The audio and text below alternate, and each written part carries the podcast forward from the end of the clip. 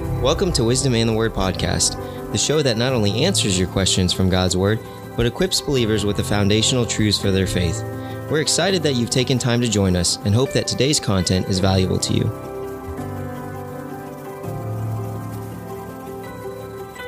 In today's episode, Pastor Wiley answers a listener's question from the Bible. Welcome to the Thoughtful Thursday broadcast of Wisdom in the Word. We're so glad that you're joining us today and uh, hope that if you are joining us on Facebook or on YouTube that you'll sign in. Let us know that you're watching. Even if you're watching later, let us know. Uh, we also hope that you'll share this out with your uh, friends and other people that you know to try and help them in their Christian walk. As on Thursday, we answer the questions of our listeners. And so we'll be doing that here in a moment. We hope that you'll grab your Bibles and uh, walk along with us as we study uh, and answer some of these questions. Additionally, uh, we are, as um, believers today, uh, as uh, in our church, we're getting ready for some events. Ladies' Conference is uh, right about a week away, and we are getting closer, uh, and a lot of work needs to be done. Eight o'clock on Saturday, guys, we'll be getting together for a men's work morning. Um, hopefully, an hour or two, we'll be able to be here and get some things accomplished uh, on property to uh, get things ready for our ladies as they prepare to descend next week. And we hope that you'll join us uh, with uh, some help on that.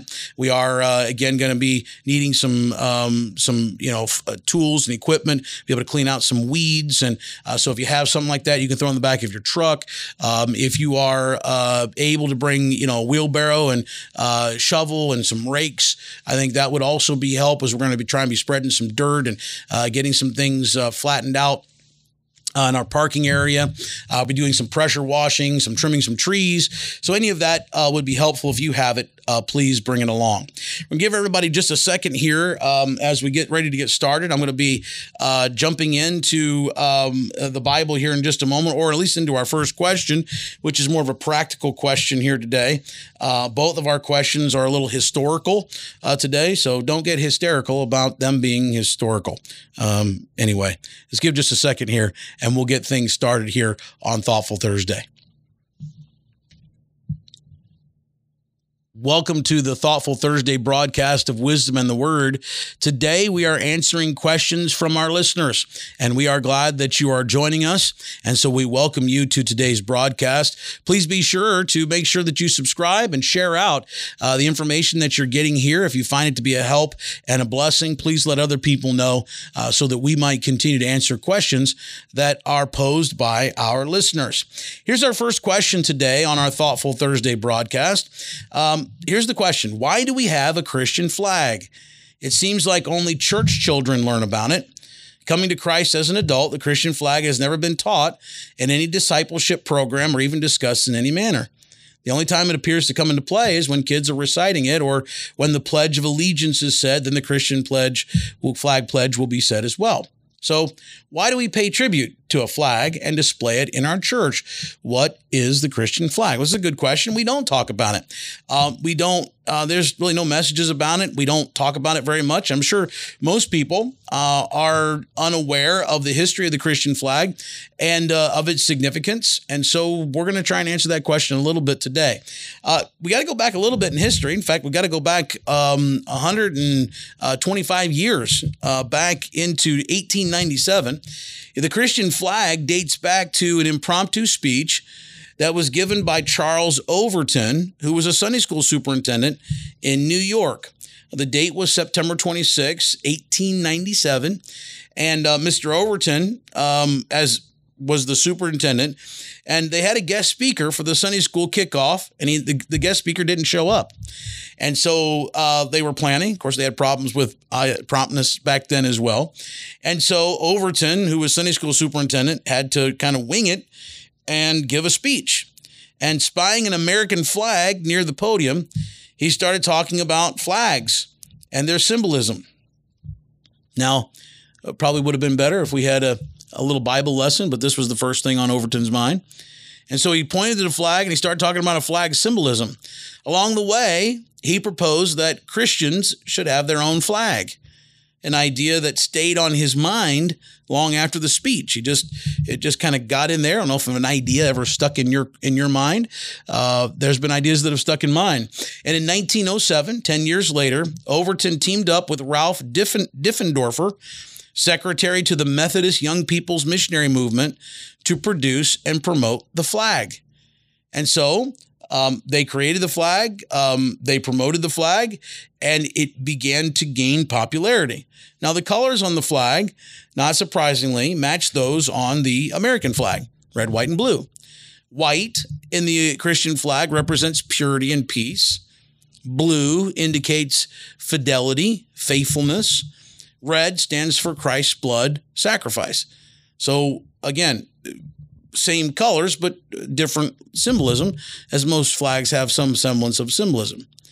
Now, in 1903, uh, Fanny Crosby uh, eulogized the Christian flag and what it meant. And uh, she wrote a song called The Christian Flag, Behold It.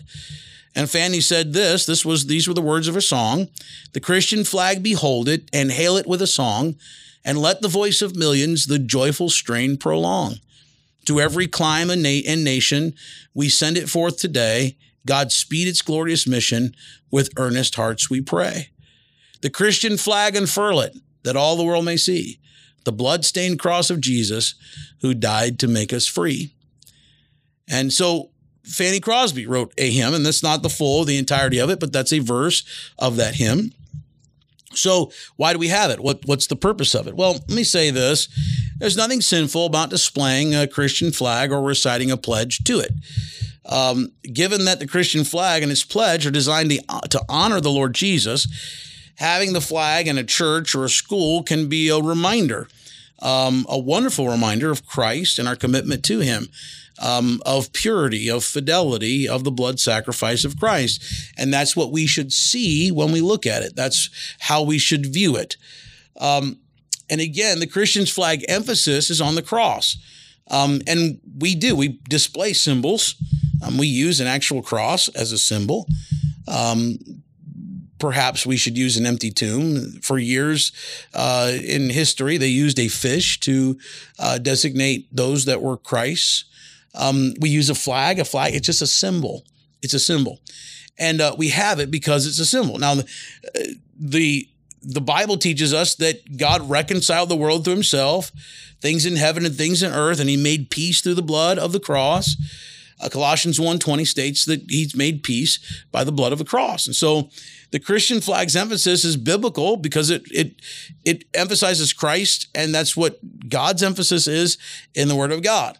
So it's it's a it's a good Christian symbol. The next question. So I don't believe it's sinful. I don't believe it's wrong. The question is, uh, is it required?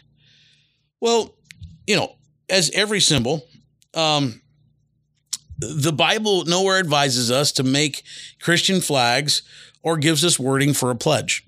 So you're not going to look in the Bible and find uh, the Christian flag. You're not going to look in the Bible and you're not going to find the pledge to the Christian flag. You're just not going to find it. Now, the Christian flag is a man made symbol. All right. It's a man made symbol, it's a man made design. Uh, displaying it or pledging allegiance to it is a matter of conscience. It's not required of a Christian that you do so. I don't find it sinful. I don't know why anyone would not pledge allegiance to the Christian flag, considering what it signifies and what the, the pledge to the Christian flag. I pledge allegiance to the Christian flag and to the Savior for whose kingdom it stands, one Savior, crucified, risen, and coming again with life and liberty to all who believe. I, I don't find anything um, questionable or difficult about the Christian flag. However, uh, if you chose not to do it, said I'm not pledging allegiance to anything but besides to Christ, and and I just don't feel like uh, conscience, uh, then certainly you're free to be able to do that. Some churches are, choose not to display flags; they choose not to display the American flag or the Christian flag. And while we do uh, in our church, I think it's important to recognize some of these things are matters of of conscience. They're matters of preference. Um, but I, I, don't think there's anything wrong with the Christian flag. In fact, it's been a symbol uh, in our country and a symbol of uh, Christianity for um, 120 years now. And so I, I, think it's it's really good to be able to have some of these symbols to retain them. Uh, is it traditional? Yes, but again, remember, not all traditions are bad. Okay. We're not anti tradition. Some traditions are good. In fact, some traditions are, are good and can be honored. And I think it's good to honor some traditions. So that's some thoughts there on the Christian flag. Our second question today deals with the matter of creeds, of creeds. Um, and this question is Do creeds have a place in today's Christianity? Or what role, if any, do creeds play? Do they play? Um, the, our listener writes this Here is one definition found on creeds. What is a Christian creed? A Christian creed is a series of defining statements that express the core beliefs of Christians. They are objective truths that all Christians believe. Originally, new Christians would study to develop their own creed based on what they had learned about their new faith. However, over time, several specific creeds came to prominence and were used by many people as a confession of faith prior to being baptized. Today, these creeds remain as a declaration or as declarations of faith for Christians around the world. So, the question goes would creeds and doctrines run along the same line? The two main creeds I have heard about are the Apostles' Creed and the Nicene Creed? Well, this is an excellent question.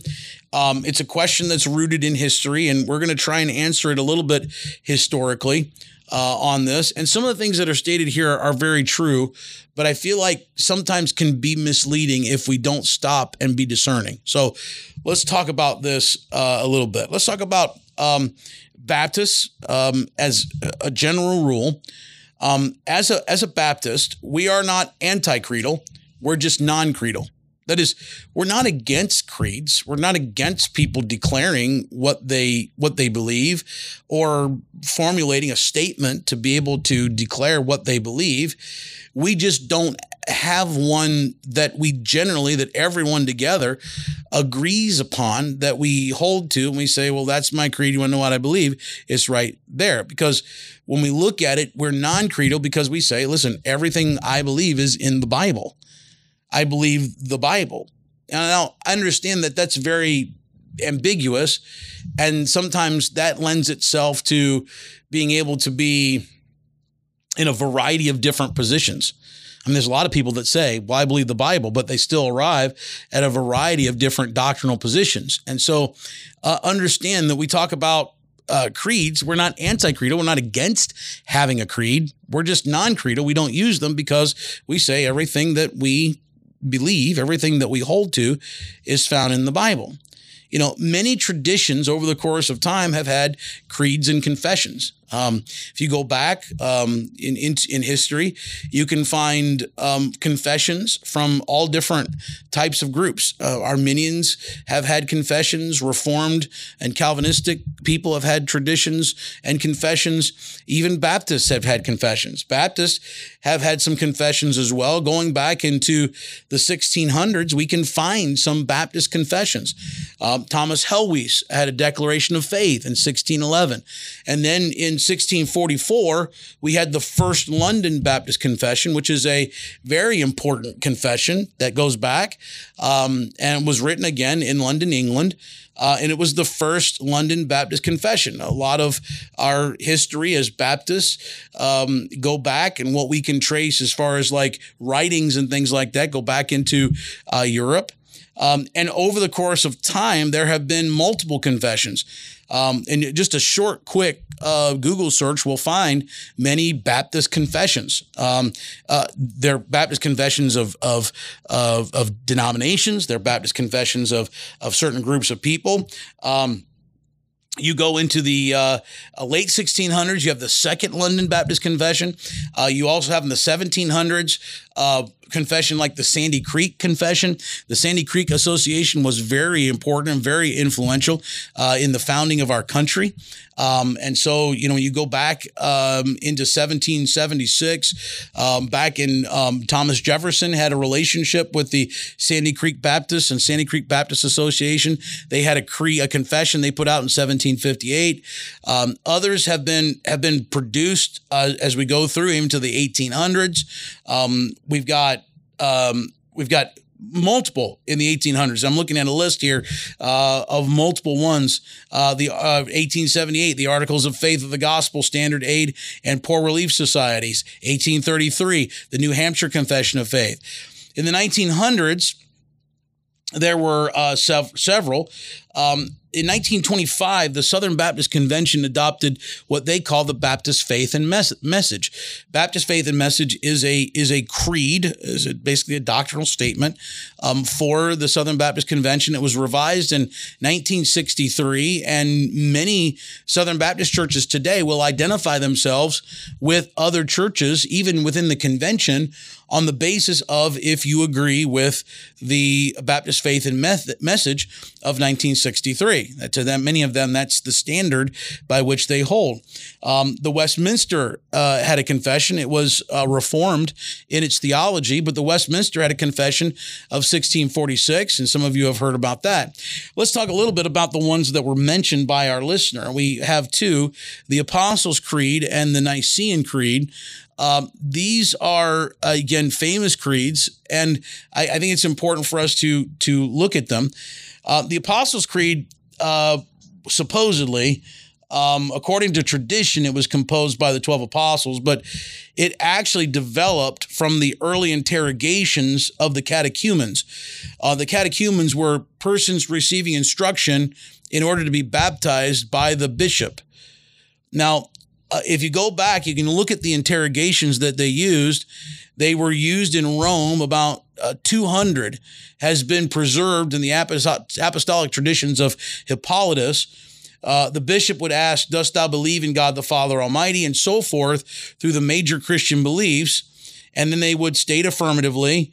These statements became a creed, and such creeds were known as baptismal creeds. They were before we baptize you, you must affirm that you believe such and such. And so the Apostles' Creed was not actually developed um, by the 12 apostles. It became part of a, again, a rite of baptism. The Nicene Creed is interesting. Um, it was us- universally accepted that the Nicene Creed um, was actually uh, established in the early 20th century.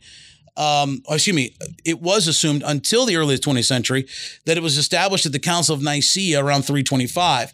But it was further assumed that this enlargement has been carried out at the Council of Constantinople in 381 with the object of bringing the Creed of Nicaea up to date. So even this, uh, we're looking at, you know, basically 225 years after the uh, time of Christ, uh, the Council of Nicaea, the Council, Council of Constantinople, these councils would have been uh, basically Catholic, Roman Catholic councils that were convened, and some of these creeds came out of that to affirm uh, what they believed at that time. So it's possible that the Council of Nicaea wasn't really the Nicene Creed, or the Nicene Creed is not really the Nicene Creed, that rather it came out of the Council of Constantinople or the uh, rather than the Council of Nicaea. Regardless, um, it was also a baptismal creed. Now, you say, well, uh, okay, so if they're just affirming what all Christians believe, why then don't we use some of them before we baptize, before we do it? Well, because when you read the creeds, if you read them carefully, um, you when you recite these creeds, you tie to yourself to false doctrine statements. And so, statements that we do not believe that the Bible teaches. Uh, for example, when you look at, let's just use the Apostles' Creed for a moment. Um, when we read the latter part of it, I believe in the Holy Spirit, the Holy Catholic Church, the communion of saints, the forgiveness of sins, the resurrection of body, and life everlasting. Amen.